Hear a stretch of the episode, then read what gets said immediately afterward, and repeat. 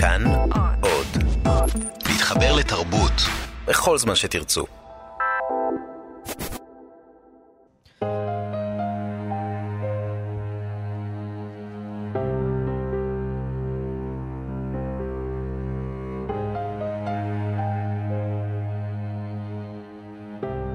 שלום, צהריים טובים, אנחנו מה שכרוך בכאן תרבות, תודה שהצטרפתם אלינו לתוכנית מיוחדת לכבוד יום הזיכרון לחללי מערכות ישראל ולנפגעי פעולות האיבה.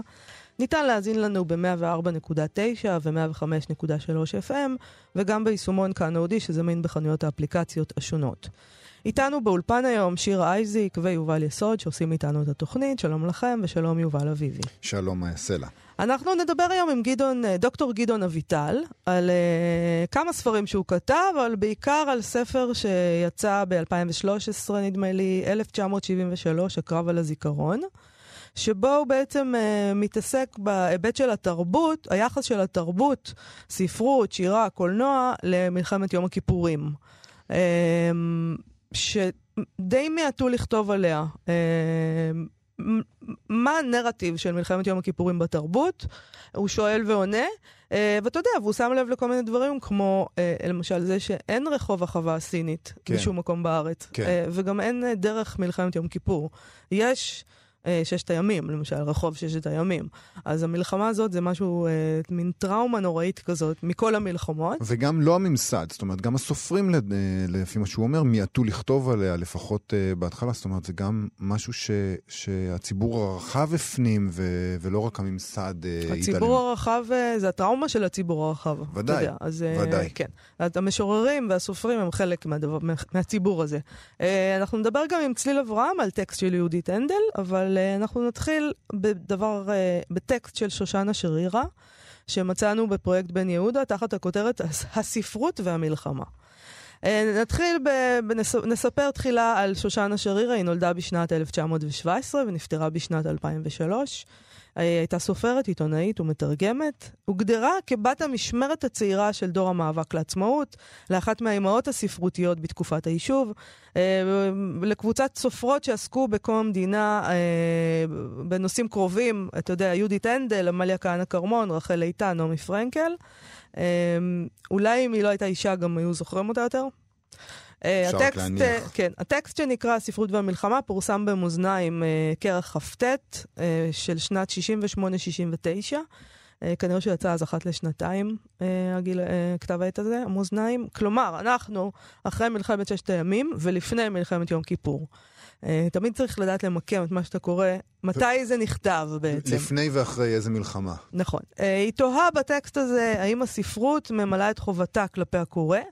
והיא מגלה דווקא אחרי המלחמה אה, את הפרט הזה שקרוי הקורא. כן, זו הבחנה אה, נורא נורא יפה שהיא עושה. נכון, אז אה, נתחיל אה, לקרוא את זה. היא כותבת כך: אין הספרות זקוקה למלחמה. היא יכולה להיווצר גם בלי המלחמה. אין היא יושבת ומצפה דווקא לנושאים המלחמתיים המציבים מוות וחיים זה לעומת זה. המסננים שכול, יתמות, נכות ותאוות שכחה נוראה, שאינה מתיישבת עם רציפות חיים רגילה, מתוך קברה שופעת אונים של עשייה בהכרח, במאולץ, בלית ברירה. המציאות הישראלית סבלה מאז ומתמיד מעודף נושאים שבממש, וממחסור כרוני בחשיבה רוחנית אל מעבר, מסביב ובעקבות הנושא הקיים בתוך עכשוויות של זמן וקר... וקרבה גיאוגרפית. זה למשל, לדעתי רק אישה יכולה לכתוב דבר כזה. זה דבר מדהים. אה, עודף, סובלים עודף, עודף נושאים של, שבממש. זה מדהים. דומה כי ספרותנו חייבת לעבור תהליך של התרעננות כללית ואוורור תוקפני למדי כדי לשרת נושאים עיקריים, שירות הראוי לשמו. מדוע בכל זאת באה התאוששות ספרותית מסוימת בעקבות מלחמה? משום שמאורעות ומעשים של ממש, אפילו בשישה ימי מלחמה, מועטים, מעוררים בלב הכותב ההוזה בירכתיים הזיות נסתרות משלו, ואשליות שאכן יש למען מי להעלות בכתב שיר, סיפור או דברי הגות. לפתע מתגלה דמותו של הקורא הצעיר בעיקר, הלוחם. המלחמה המגלפת מתוך הגוש הכללי של החברה החיה בארץ הזאת את הפרט הקרוי קורא. זאת אומרת, היא, היא במלחמה, היא בעצם אומרת, יש התאוששות ספרותית בעקבות מלחמה, בגלל שאנשים מגלים שיש להם קורא. כן. את עלום השם הזה, שאיננו כותב אליך מכתב, איננו מספר לך את רשמיו למקרא דבריך, איננו מעלה על הכתב דברי ביקורת, אפילו איננו בא עמך בדברים, ואתה רק חולם בלבך את חלום הקורא שלך. שמא היה הוא הקורא שלך בחייו, במעט שנותיו הקצרות. המצומצמות. שמא מילה אחת משלך הנראית לך ברוב עוונותיך חשובה, הגיעה אליו. שמא הרהר בה בימי בית הספר והבגרות והשירות הצבאי, ואין זה חשוב אפילו אם קראך ואם לאו. אם שניכם ייחסתם חשיבות לאותו הדבר עצמו, לאיזה ערך אנושי, לזוכרו, לשמו, למענו ולמען אלה שכמותו שנשארו בחיים, כדאי לומר פסוק של שיר, של הזיה, של תמונה בסיפור, של דימוי שעל דרך הדמיון יעבור ממך אליו, וחוזר חלילה ממנו אליך. באותה הדדיות סמויה, ידוע, ידועה לאומנים ולקוראיהם, לאומני אמת ולקוראי אמת. זה פשוט יפהפה. זאת אומרת, היא אומרת שבעצם היוצרים פתאום מגלים את, ה, את הצעירים האלה, אומרים, אוקיי, הם לוחמים, אנחנו, אולי הם קוראים אותנו, אבל זה, אחר כך היא אומרת אולי גם משהו נוסף. היא אומרת שאולי משהו שקורה במלחמה מחייב אנשים להתקרב לקריאה ולשאר היצירות, זה משהו שמכריח אותם אה, להתקרב לזה באמת הדדי. היא כותבת כך, פתאום מתגלה לך במלחמה קהל הקוראים שלך. הקהל שמייחל לו המלחין, הצייר, הפסל, הסופר, המשורר, ההוגה. המלחמה עושה זאת בדרך, בדרך האכזרית של מבחן אנושי שבו עומד הלוחם, או שאיננו עומד בו. ולא זהו נושא הספרות. מבחן זה מסופר על דרך הפשט ברשימות של עיתון, ברשימות של יומן, בסיפורים בעל פה, בפרשיות רפורטז'יות שאינן אלא התגלותו החיצונית בלבד. אתה מתחיל להרהר בלבך שמא אותו חייל בודד שראית אותו מוטל באוהל סמוך למוביל הארצי בעמק בית נטופה, קורא ספר עברי בעוד הוא שומר על המוביל פתוח, שמא אין הוא יחיד.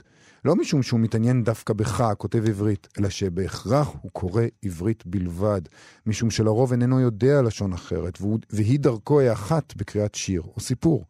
ושמא לא תהית די על קנקנו, ושמא העלמת ממנו מה שעבר עליך בילדותך ובצעירותך בארץ הזאת, מטעמי נוחיות לך, לעצמך, לבית אביך ולבית מוריך בארץ זו מימי המנדט והמדינה וסיני ועוד. אנחנו נאלצים לדלג קצת, כי זמננו מתקצר, זה טקסט מאוד ארוך. זה טקסט ארוך שנמצא בפרויקט בן יהודה. אולי ניתן לו לינק, אולי ניתן לינק בעמוד הפייסבוק שלנו לאחר התוכנית, אה, שתוכלו לקרוא אה, את כל הדבר היפה הזה, את כל הטקסט היפה הזה. אני מדלג קצת, אני אקריא.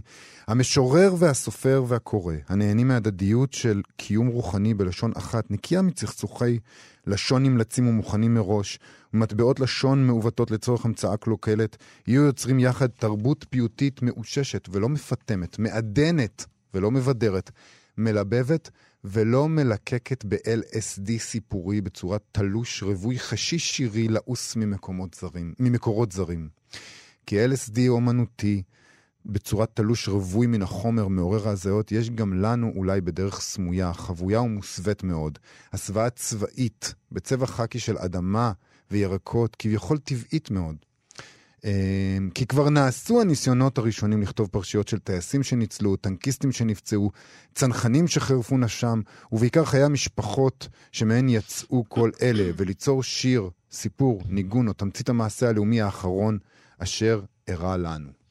זה ביקורת, אה, יש לה ביקורת מאוד חריפה על הספרות. נכון. אה, שנכתבת עד אז, ניכרת גם כיום הלהיטות הנוראה מצד הסופרים והמשוררים להגיע אל הקורא בדרך הקצרה ביותר והמאולצת ביותר, היא כותבת. מגיעים אליו באמצעיו שלו, אמצעי הקורא, ולא באמצעי הסופר היוצר. מגיעים אליו באמצעי רושם הרשומות, מחבר היומנים, כותב המכתבים, והתוצאה היא כי במלחמת השחרור, שהרשימות בגבילי האש של הלוחמים עצמם יפות לאין שיעור מכל מה שנכתב בידי סופרים ומשוררים. יש יותר שירה בגבילי האש ויש יותר פרוזה פיוטית באותם גבילים, מאשר בספרות שנכתבה באותו פרק זמן בידי אנשי עת. ואולי מוטב שלא תחזור הפעם אותה תופעה. אולי יש לבקש תואר מידות ספרותי. כשם שמצאנו תואר מידות מוסרי וחברותי בצה"ל. לא צליינות של עלייה לרגל ספרותית אל מקדשי צה"ל הברוכים, כי צליינות איננה בהכרח יוצרת. הצליין אמנם רואה ומתרשם, אבל בעין עמו רגשת הלב לא יועילו לו אתרים היסטוריים ומקודשים. וידוע שצליינים שבדמיון, שלא עלו ברגל ארץ הקודש, היטיבו לתאר את הארץ מן הצליינים שטלטלו עצמם והגיעו ועברו על פני ארץ הקודש לאורכה ולרוחבה. אלה שנדדו על פני ימים רבים, טלטלו עצמם בדמיונם, והזו חלום ביקורם בארץ, היטיבו לתאר ולחלום, כשם שסרבנטס היטיב לתאר את מעלליה האבירים הלוחמים והחולמים, ליד שולחן הגזירה, הגזירה של רעייתו התופרת. אה, אני רוצה לומר לך שזה מאוד מאוד מעניין מה שהיא כותבת, זה גם מעלה את הסוגיה שאנחנו נדבר איתה עוד מעט גם עם דוקטור גדעון אביטל, שאני חושבת שלמרות, אתה יודע, אה, אנחנו יכולים לערום ערימה ולחשוב שנכתבה כאן המון ספרות על מלחמות, אבל זה לא נכון. כמעט לא, בעיניי, אני, כש, כשאתה פורס את כל הספרות, לא מתעסקים בזה בכלל. זה פחות, נושא שלא מתעסקים בו. פחות מכפי שאפשר היה לדמיין, בהחלט. ב, ב, ב, פחות מכפי שהיה אפשר לדמיין במדינה כמו שלנו, שהיית חושב ש... יתעסקו בדבר הזה, אבל זה, כאילו לא נוגעים בזה. והיא מעלה פה את ההסבר באיזשהו אופן. לגעת בזה זה דבר מאוד מאוד לא קל, וכשנוגעים בזה, גם נוגעים בזה בצורה הזאת שאנחנו קוראים היום auto-fiction, והיא כן. מזלזלת בזה כמובן. אבל לא, לא רק בגלל שזה auto-fiction, אלא גם בגלל ש... בגלל האופן שבו עושים את זה, מתייחסים לזה באיזושהי מין צורה, אומרים, אוקיי, איך, איך אנשים צריכים לקרוא על מלחמה? איך אנשים צריכים לקרוא על המלחמה שלנו? מה הם צריכים לדעת? ועושים את זה, חושבים נורא על הקורא המדומיין הזה, והקורא הזה... הוא כנראה אחר. זאת אומרת, הוא יכול להתמודד עם דברים אחרים. אמ, אתה חושב? אני חושבת ש... אני חושבת שכשאדם בא לכתוב, אה, אני לא חושבת שהוא חושב על הקורא, אני מאוד מקווה שהוא לא חושב על הקורא. נכון, אני כלומר, צריך... כלומר, לא נראה לי, לא, לא נראה לי שכדאי לו לחשוב על הקורא, אני חושבת שהסיבה... שלא מתמודדים עם הדבר הזה אחרת. יכול להיות... זה משהו שאסור לגעת בו, אם אתה תיגע בו, אתה, הידיים שלך יכולות להישרף. זה נכון. אני מסכים איתך, ואני חושב שאולי שווה להזכיר עוד, למרות שאין לנו הרבה זמן להזכיר עוד אה, פסקונת קצרה ממנה, okay. אוקיי. שבה אולי יש גם הסבר. היא מדברת על, על מה שנעשה פה בספרות, והיא אומרת, כליה זו, היא מדברת על, על, על הסוף, על המוות. כליה זו היא מעניינו של הסופר והספרות, וקרוב ל-20 שנה הוסבו עוללות מלחמת השחרור. פה ושם נכתב משהו בהיחווה, בסמוי, אבל אה, הוסבו מצוקות מוסריות, הוצבו התנגשויות של טעמים, מעשים שנעשו או שלא נעשו והיו חייבים להיעשות. וככה היא אומרת, לא חיינו את חיי מרחב העמים המיידי שלנו, כאילו היינו צלחת מעופפת באוויר. מבהיקה, צוננה, טכנית, טהורה, בלא לב ובלא מצפון ובלא רגשות אנוש. רק כלי, מעשה מתכת יצוקה, והיא אפילו יפה. משקפת בדבנות המתכת המבהיקים של המרחבי ירק ועצים, בריכות ושדות ומטעים, ונבקש לה מקום לעגון בו על כדור הארץ, ומכאן חוסר הממשות. אני חושב שגם זה סוג של הסבר למה אפשר ומה אי אפשר לעשות בספרות הספציפית הזאת במקום הזה.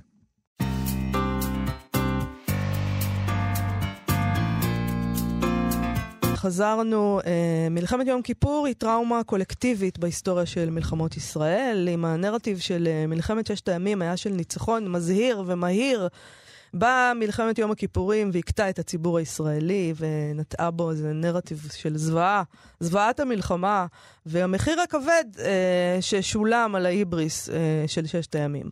הטקסטים בשירה ובסיפורת שנכתבו, וגם בקולנוע ובזמר שנכתבו אחרי מלחמת יום כיפור, מעידים גם על הדבר הזה. דוקטור גדעון אביטל אפשטיין מכנה אותם הפגנת המונים שקטה. אה, זה פשוט אה, הגדרה, הגדרה נהדרת. נהדרת. את אלה שנכתבו אחרי המלחמה, למה שקטה? משום שבאופן מפתיע מעטים הטקסטים שנכתבו אחרי המלחמה הזאת. כלומר, הפגנה כזאת בעצם זה שאתה לא כותב. כן. אה, לקח... צריך, צריך לחשוב אה, לא רק על מה נכתב, אלא על כל הדברים האלה שבעצם לא נכתבו בכלל, נכון. שאנשים נמנעו מלדבר עליהם. לקח אה, למשוררים ולסופרים אה, אה, הרבה זמן לגעת במלחמה הזאת. אה, בשנת 1998, אה, כשמלאו לה 25 שנה למלחמה, כתב רינו צרור בגיליון מיוחד של במחנה, כך, מלחמת 73 אני קורא לה, המלחמה היחידה שלא נגמרת. אפשר שאם לא הסתיימה עד היום, תמשיך לנצח. תמיד הייתה אילמת, קפואה, כאילו הוצמד משתיק קול לכל בני הדור. בשנת 2013 פרסם דוקטור גדעון אביטל אפשטיין את הספר 1973, הקרב על הזיכרון, שיצא בהוצאת שוקן. אה, והוא טועה לגבי כל מיני דברים, למשל, אה, מדוע אין בירושלים או בתל אביב רחוב מלחמת יום כיפור? היכן יש סמטת החווה הסינית? לאן נעלם מעלה עמק הבכה? מדוע עד היום, 40 שנה לאחר המלחמה, זה אז, 40 שנה כשהוא כתב את זה, mm-hmm. שמה, מדוע עדיין שמה מעלה בנו תחושת אי נחת? אתה יודע, מלחמת יום כיפור זה, זה אתה מתכווץ. שאנשים שעוד לא, ש, שעוד לא נולדו כש, כשהיא קרתה, עדיין כאילו אומרים להם יום כיפור זה כזה. האם אנחנו ניצחנו, הפסדנו במלחמה הזאת, למשל? אה, נכון? שאלה טובה. אה, אה, בספר הזה הוא יוצא למסע, גדעון אביטל, למסע בספרות, בשירה, בספרי ילדים, קולנוע, ספרי לימוד, רדיו, טלוויזיה, פזמון, ספר גדול, כתבי צבעים, עיתונות, אלבומים תקופתיים, ביוגרפיות וספרי זיכרונות, והוא בוחן כיצד באה לידי ביטוי מלחמת יום הכיפורים בתרבות הישראלית מאז 1973. דוקטור גדעון אביטל אפשטיין שירת כקצין המודיעין של גדוד 890 במלחמה, הוא לחם בקרבות החווה הסינית, אה, הוא השתחרר אחר כך וניהל משרד עורכי דין מצליח, אה, ומשם הוא פנה איזה פנייה באיזשהו שלב אה, לחוויה המעצבת שלו, מלחמת יום כיפור, כמו רבים מבני דורו. בשנת 2017 הוא פרסם ספר נוסף על, על מלחמה, הפעם על ששת הימים, בשם 67 ירושלים מלחמה, על קרבות אה, ירושלים ב-67. אה, ובתווך התפרסם גם רומן בשם פלא פונס בהוצאת כרמל, מין דיסטופיה על מדינת ישראל אה, בפתח אה, שנות ה-20 של המאה ה-21, כשמלחמת לבנון השלישית, לא עלינו, מתחוללת ברקע, חוקי ההלכה משתלטים על המדינה, וקבוצה של אנשים מקימים תנועה ציונית כדי להקים ישראל חדשה. אוטוטו זה קורה. אה, כן, אתה הצטרפת לתנועה כזאת? לא, זה פשוט פתח שנות ה-20 של המאה ה-21, אה, אוקיי, זה אוקיי, עוד, אוקיי, עוד, עוד רגע. נכון. שלום לדוקטור גדעון אביטל אפשטיין. שלום לכם. אה, אז, אז אני אתחיל באיזו שאלה, אתה יודע, הגדולה הזאת, ממנה נרד, למה אין רחוב החווה הסינית ורחוב מלחמת יום הכיפורים עד היום? משום שברחובות אנחנו מנציחים בעיקר את ההישגים שלנו. מאוד פשוט. איך אנחנו, איך אנחנו תופסים עדיין את המלחמה הזאת? אה, אנחנו תופסים אותה אה, כטראומה. אה, היא שינתה את שמותיה, הייתה נקראה תחילה מחדל, אחר כך נקראה רעידת אדמה, וכיום נחשבת לטראומה. עד כדי כך שכשיש משבר בשוק ההון, זה יום הכיפורים של שוק ההון, וכשיש שרפה נוראית בכרמל, זה יום נכון. הכיפורים של שירותי הכבאות. אז רציתי להעיר ש... ש... ש... שתי הערות לגבי מה שנשמע עד עכשיו. בבקשה. כשאת אומרת מלחמת לבנון השלישית לא עלינו, אז שיהיה ברור, אם היא תהיה, היא תהיה עלינו, היא לא תהיה על אף אחד אחר. דבר שני שרציתי לומר, זה השיר היפה ששמעתי אותו בפעם הראשונה, מילותיו הן, לו לרגע יכולתי. כן. לו לרגע יכולתי, ממשיך בעיניי את לו יהי לפני 46 שנים. והמשמעות היא, איבדנו כקולקטיב את הכוח ליצור מציאות, ליצור את האור, לא רק לראות אותו. משום שהמילה לו יכולתי זה כנראה אינני יכול, ורק בעזרת האל הטוב שבמרומים זה יסתדר. כן. בדיוק כפי שהשיר לו יהי מדבר על נרות בחלון, ובעצם הוא ציפייה לנס. בוא נדבר רגע על הדברים, אנחנו כמובן אה, מתמקדים בספרות ובשירה שגם אתה אה, הקדשת להם מקום אה, בספר שלך, קרב על הזיכרון. אתה טוען בעצם ש, שנכתבה מעט מאוד ספרות על המלחמה הזאת, על 1973. מיד אחריה, כן. מיד אחריה, ואז אז יש בעצם שתי שאלות פה. מה, מה אנחנו למדים מזה ש... מ... מההיעדר הזה, ומה אנחנו לומדים בעצם ממה שכן נכתב? טוב, כדי טיפה לדייק בדברים, אז זמן קצר לאחר המלחמה כתב א' ב' יהושע את המאהב, שבעיניי הוא ספר נפלא, אולי מהטובים יותר שלו, שהוא בעצם עוסק אה, ברומן, הוא רומן על רקע מלחמת יום הכיפורים. שהרקע משתלט על, ה, על הסיפור עצמו בעצם, ובמרכזו נעדר. אדם שלא חזר מן המערכה. אגב, זה מופיע גם אצל יצחק בן נר ואצל סמך יזהר בספר אה, אה, גילוי אליהו. הנעדר הפך במידה רבה לסמל של מלחמת יום הכיפורים. מן הטעם שהעניין לא סגור כשיש נעדר. המלחמה צריכה להסתיים, מאוד לא נעים להגיד את זה בעיקר היום, בגבר או קבר. כן. לכן הנעדר הוא, הוא הדמות הקשה ביותר. הספר האחרון שנכתב כרומן על, לגבי מלחמת יום הכיפורים, שהוא ספר נהדר, זה אישה בורחת אה, מבשורה של דוד גרוסמן. שתיקה היא מסמלת אה, טראומה, אה, אי יכולת לדבר, או בצרפתית זה או טרו, שזה יותר מדי, או טרו, שזה חור שלא יכול להתמלא אף פעם. לוקח הרבה זמן עד שאנחנו יכולים לגעת בחומרים, לקח גם 30 שנה עד שהמערכת הסכימה להגיד, לא, לא ניצחנו במלחמה הזאת, יצאנו ממנה בשן ועין. במקרה הטוב ביותר, עם קצת אלכוהול, אפשר לקרוא לזה תיקו. עם קצת אלכוהול. אני רוצה, אה, חוץ מהנהדר, כאיזה מושג ששייך למלחמה הזאת... או אלכוהול לא משכך כאבים. כן. סליחה, כן. גם אה, הלם קרב זה מין מושג שהתחילו לדבר עליו אחרי המלחמה הזאת דווקא. כן, זה, זה נכון, אם כי הלומי קרב אנחנו מכירים מהסיפור הישראלי עוד לפני כן, אבל הפעם ניתנה להלומי קרב לגיטימציה, לא סמוך לאחר המלחמה, עוד התעללו בשבויים במתקן בזיכרון יעקב, שזו הייתה מבחינתם הבגידה השלישית או הרביעית בסדרה. הראשונה ששלחו אותם למוצבים, השנייה הייתה בכלא, והשלישית הייתה התעללות של החקירות, כן. והבוז שרכשו לשבויים. אה, הלם קרב אה, הוא בין השאר תוצאה מהתרסקות דו-ראשית של הבטחה הפרטית האישית והקריסה של הביטחון במנהיגות, בצבא, בשלטון, במה שאומרים לנו, אה, יהיה בסדר או סמוך, יצא מהם האוויר במלחמה הזאת. ואז כשה... דוחק הוא גם קולקטיבי וגם פרטי, אין במה להיאחז. אבל חמור מכך, את אה, הלומי הקרב של אה, תש"ח אנחנו כמעט לא מכירים, משום שאנחנו רואים בהם גיבורים. מדוע? משום שתש"ח, עם כל הקורבנות שלה, אה, אחוז אחד מהאוכלוסייה היהודית אבד, ואלפי פצועים וכך הלאה, אבל היה הישג עצום. יש לנו מדינה, ואז הלומי הקרב נדחקים, ויש להם גם נחמה, גם להם עצמם, גם למשפחותיהם. יום כיפור, מלחמת יום כיפור לא סיפקה נח, נחמה לצידה.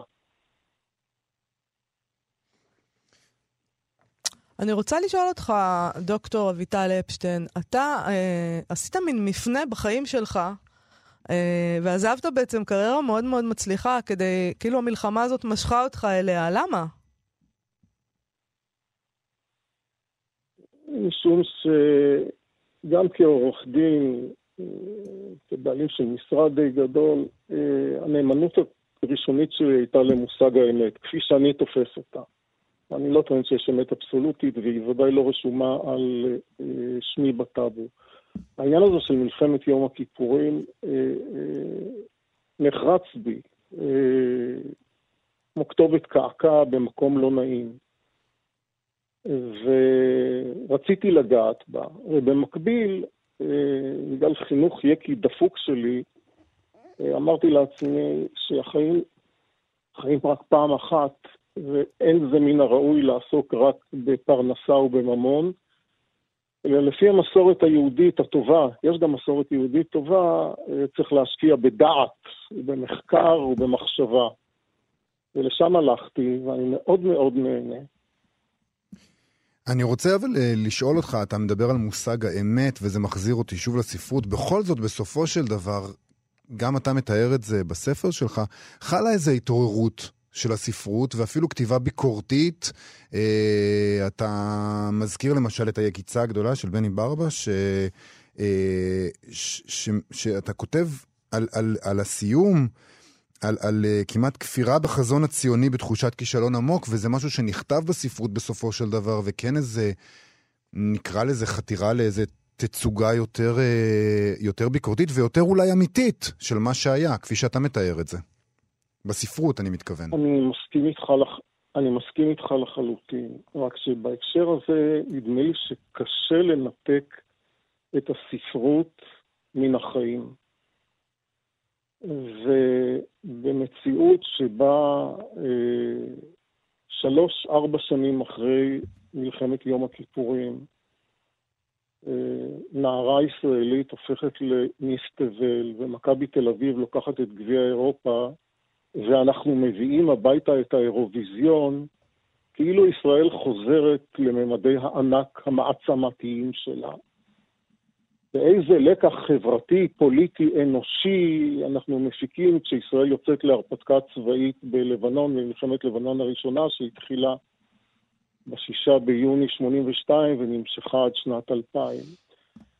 זה נכון שהשיח הציבורי, וקודם כל השירה והספרות, גם הציור והפיסול צריך לומר, להתבונן בציור יום כיפור של ארדון בשביל להבין את העוצמה, הם אה, חופשיים יותר, אלא שהם אה, נמצאים במקום שהאוויר בו דל, והקולות אה, מתקשים לעבור בו בגלל המציאות הפוליטית שאנחנו נתונים בה. דוקטור גדעון אביטל אפשטיין, לא נותר לי אלא לקוות לימים טובים יותר. תודה רבה תודה לך רבה. על השיחה הזאת. תודה לכם.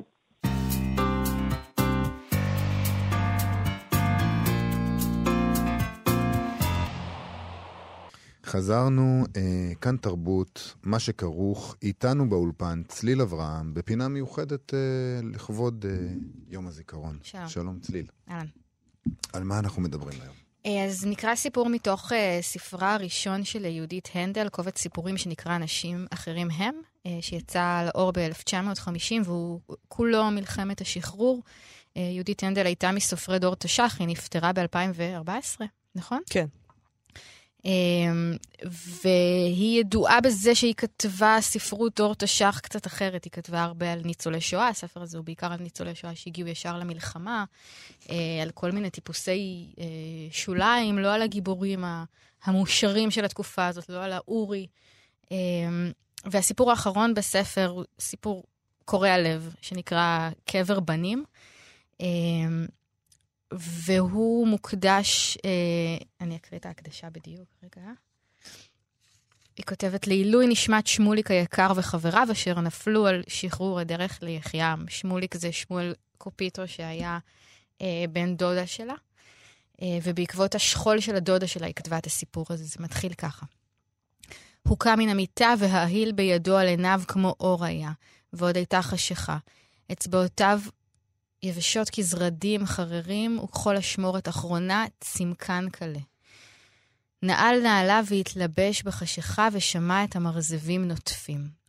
החלונות השחירו ללא כוכב, ויהושע נשתוחח בזהירות על מיטת אשתו וכיסה את כתפה שנתערטלה. כנפי השמיכה הלבנות הבהיקו, ובתוך האפלולית ראה את עפעפיה של האישה מרעישים. מאז מת יוסי בנם, היא מתנמנמת קטועות ועפעפיה מרעידים כמו הייתה ערה בשנתה. היא מתארת בעצם את הבוקר של היום האחרון של השבעה, את האישה שבעצם לא ממש ישנה מאז, ו... ואת הגבר, את יהושע, אה, איכשהו מצליח לקום ובקושי ככה להתחיל את היום. אה, ואז היא כותבת, אה, עכשיו כשעברו השבעה, יחזור מיכה, הבן הקטן, הביתה. שלחו את הילד מהבית שלא יראה באבל. הנה כי כן, עשרים שנה גידלו את יוסי יום אחרי יום. פעמים היה חולה והם הזיקו את הרופא, ופעמים התקוטט עם חבריו ובא וידיו שרוטות. עכשיו שגדל, הלך ואיננו. איזה תיאור. ממש. אמ, והיא מתארת איך הוא בעצם, הוא פשוט מתחיל להתארגן לעבודה. המים על הפתילה זמזמו. האב השכול. האב השכול ביום האחרון של השבעה. כן. מזג כוס והעמיקה על השולחן, אור המנורה נשתקף בהרות הדמומות במשקה, ויהושע ישב ושכח לשתות. פתאום התנער וראה שהתה הצין. הרכין ראשו בלט וגמה את המשקה הפושר, והגמיעות חנקו בגרונו. קם ברוב עמל והשתעל שיעול כבד. כן, אמת הדבר, מדובב הוא. צריך היה לקבל חופש אותו ערב, והוא ויתר על החופש. כן, אמת הדבר. את חבילת מזונו הוא נוטל בחופזה, חוטף את מעילו ויוצא החוצה. ויהושע נוסע לעבודה, והוא מגיע לעבודה שהיא, מסתבר, הוא, הוא פועל שמניח צינורות. אמ, עד כה וכה באו הפועלים. אחד ניגש לנחמו ולחץ ידיו, דומ... לחץ ידיו דומם, ויהושע הניע, הניע לו בראש. גם שאר הפועלים ניגשו ללחוץ את ידו, וגם להם הניע בראשו בלט. אדם שבנו נהרג עוד בתחילת החורף ניגש ליהושע ועמד לידו רכון. כן אמר ולא הוסיף, וכתפו נגעה בבלי דעת בזו של יהושע. שני האבות הביטו זה בזה וחזרו והשפילו את עיניהם. האיש חזר ואמר כן, ורפרף בכפו על זו של יהושע בתנועה קודחת, והפנה גבו והלך. ועבודת היום התחילה. ארבעה ארבעה עמדו בצידי הצינור, אחד קרא אחת, שתיים הופ, וכל השמונה טלטלו ידיהם והדפו את הצינור במדרון התעלה. הצינור זע כאין בריאה ענקית, מלחץ אבני חצץ והרערות המשתחקות בצרימה, דורס עשבים, עד שסופו מתנגש כבד ומהמהם בדפנות התעלה, והד קטוע וחזק נשמע אחריו. עוד שני צינורות. אחר כך צהריים, השמש טובה. אם לא יהיה גשם, יגמרו היום מוקדם. אחר כך ייסע הביתה. אולי יביאו היום את חבילת בגדיו של יוסי ודבורה תקבלם. מוטב הוא ייסעו עצמו ויקחם. וגם לבית הקברות אפשר לנסוע, הדרך פתוחה. היא מתארת שם בעצם, זה, אני קיצרתי את זה מאוד, אבל יש שם תיאור של איזה עמוד או שניים של איך הם בעצם קוברים את הצינורות. פשוט, כן. פשוט מניחים את הצינורות כמו, וככה ארבעה או שמונה גברים ביחד, כמו שנושאים ארון. וג... אנחנו מדברים כאן במסגרת uh, הפינה מחפשת עבודה, בעצם אנחנו מתעסקים uh, uh, בביטויים ומופעים של uh, עבודה בספרות, וכאן באמת אפשר, זה אספקט שמעולם לא נגענו בו, האספקט הזה של ה... הוא כן דומה לדברים שדיברנו עליהם בעבר בפינה הזאת, העבודה כאיזה מין אה, אפשרות מילוט. כן. הוא יכול היה לא לעבוד באותו יום, הוא לא, הוא לא לקח את החופש. נכון, הוא, והיא הוא... לא מסבירה למה. ולא צריך להסביר גם למה, זאת אומרת, אתה, אתה, כמעט, אה, אתה כמעט ברור לך, הוא, אתה, אתה באיזשהו של, העבודה היא, היא מאפשרת לך, אה, אתה חייב לחזור לשגרה, אתה חייב לעשות משהו. וזה מאוד מאוד ברור כשמדובר פה על עבודת אה, כפיים. זאת אומרת, כן. היא גם... יש פה את השתיקה הגדולה הזאת, שהגברים האלה, שאנשי עבודת כפיים, באים אליו ובעצם לא אומרים כמעט כלום על אחת כמה וכמה. כן, זה מאוד יפה שהם אומרים כן. האב השכול הנוסף, הוא בא ואומר כן, זה מה שהוא מסוגל להגיד. שני פועלים שעובדים כל היום עם הידיים, והם לא אנשים של מילים, הם לא יכולים, ועל עכשיו על אחת כמה וכמה, כי, לא, וגם אתה יודע, מה, מה, יש לו, מה יש להגיד בדיוק, פה בכלל? בדיוק, והדבר הזה מועצם של כל המקום הזה של ה... וזה יפה שזה דווקא בתוך סיפור, כן? כל המקום הזה של המילים ושל האינטלקט ושל איך מנסחים את זה, והרי שנייה לפני כן, זה כל כך כל כך אה, מרגש ויפה, זאת אומרת שהיא מדברת על פעמים היה חולה והם הזעיקו את הרופא, פעמים התקוטט עם חבריו, הוא בא וידיו שרוטות, זאת אומרת, הדברים ה... כן יש כוח למילים, הרי המילים האלה נוגעות אה, בצורה עמוקה ביום-יום הזה של לגדל ילד, ופתאום איננו. אה, ואז מול הדבר הזה, מול המעשה הספרותי שלה, מול המילים שלה, יש את אי האפשרות להיות מילולי של הדברים האלה. ממש, אלה מוחלט, פשוט חוסר יכולת שלהם להגיד משהו, ומה שכן הם כביכול אומרים או מבטאים זה שהם לוחצים לו את היד, שאני לא יודעת בדיוק מה, מה הכוונה או מה המקור בזה, אבל היא כן, ועכשיו נשים את הסיפור הזה בהקשר, זה כן סיפור שנכתב בתקופה שבה אה, הורים ששכלו את הילדים שלהם במלחמת השחרור, התבקשו אה, להתגאות. Mm. זאת אומרת, יכול להיות שהם לוחצים לו את היד, כי הם מכבדים אותו להקרבה. כל הכבוד לך. כן. כן. כן. כן. Uh, וזה מביא אותנו לסיפור, על הסיפור הזה. אוקיי. Uh, בעצם בסוף הסיפור יהושע נוסע לבית הקברות, ושם יש קבר אחים. בעצם הבחור הזה שנהרג בקרב על יחיעם, הקרב שם היה כל כך קשה והגופות הושחתו ולא היה אפשר לזהות אותם ופשוט קברו אותם ביחד, וגם הוא אומר שבית הקברות כבר נפתח, כלומר, לא היה אפשר לעלות לקבר בגלל המצור על ירושלים הרבה זמן. ואז הוא מגיע לשם, והוא מגיע לקבר אחים של 48 לוחמים אה, שנהרגו. אה, הוא עומד שם ומתחיל לרדת גשם וקר, והוא חושב על זה שכל אה, הלילה הולך להיות קר מעל הקבר.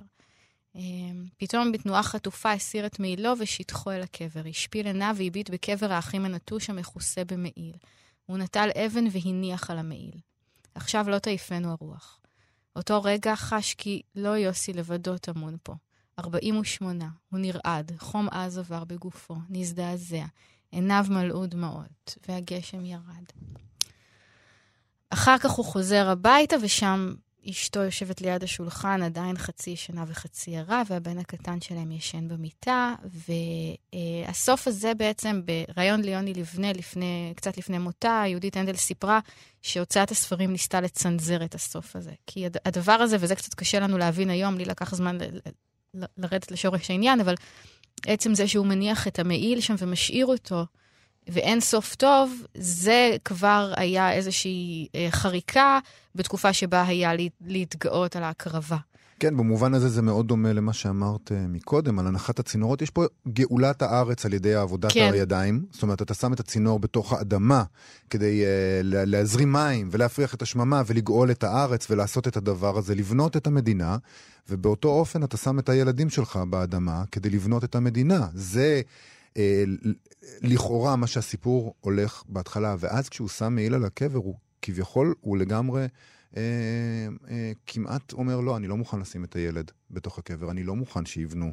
אה, פה יהיה מעיל, לילד עין קר, זאת אומרת. כן. ו- וזה שובר את התזה הזאת, ש- שהילדים והצינורות, במובן מסוים, הם אותו הדבר במובן הזה של בניית הארץ, ככה בונים את הארץ, וזה שובר את הדבר הזה. עד כדי כך שספריית פועלים בשנת 1950 לא יכלה לסבול את המסר הזה, ויהודית הנדל סיפרה בריאיון איך, איך הם ניסו בעצם לצנזר אותו. בואו אה, נשמע רגע את ההקלטה, זו הקלטה מתוך הריאיון שלהם, יוני לבנה, שפורסם בשבעה לילות. ופעם ישבתי בכסית וישב שם אלתרמן שהייתי מאוד מיודדת איתו. והוא אמר לי, יהודית, את קיבלת גהות? אני הייתי סופרת צעירה ולא ידעתי שצריך לבקש הגהות. Okay. אז אלתרמן אמר לי, יהודית, אבל תדרשי הגהות. ואז התחלתי לטלפן לה, להוצאה, והתחילה שורה של התחמקויות, כל פעם בתירוץ אחר, ולא שלחו לי את ההגהות. ואז אלתרמן אמר לי, אם לא תקבלי את ההגהות, תודיעי להם שאת לא מוציאה את הספר, אפילו אם זה כרוך בהפרת חוזה. ואני הודעתי להם ככה. ואז הם שלחו לי את ההגהות. Mm. וכשקיבלתי את ההגהות חשכו עיניי. ראיתי שהעורך שינה לי את הסוף. אצלי האם נשארה אם שבורה. הוא שינה לי שהבן חוזר הביתה ויש שמחה גדולה והכל טוב ויפה. כמובן אני לא הסכמתי בסוף שהם אמרו, והודעתי להם שאם לא מחזירים את הטקסט כמו שאני כתבתי אותו, אני אוסרת עליהם להוציא את הספר. טוב, זה די מדהים שלא רק שהם שינו את הטקסט, זה גם ללא ידיעתה. הם ניסו להוציא את זה בלי להראות לה. אם לא הייתה מבקשת הגאות, אז זה היה יוצא ככה. כן. מדהים. סיפור מדהים. אלף, אנחנו מדברים פה על 1950. 1950, היא סופרת צעירה, זה ספרה ראשון, כן. וואו, אוקיי. אה, טוב, אברהם. זה היה מרתק. אה, צליל אברהם, תודה רבה לך. תודה רבה.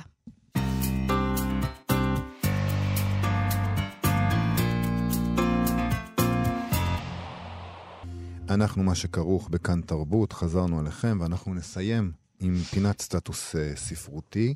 Uh, רבים בפייסבוק, לא אחד ולא שניים, משתפים את uh, שירו של המשורר גיורא פישר, שבנו מרום נהרג בשנת 2002 בג'נין. אה, מדובר בשיר תפילה מתוך הספר אחרי זה שיצא בהוצאת עם עובד, ואנחנו פשוט נקרא את השיר.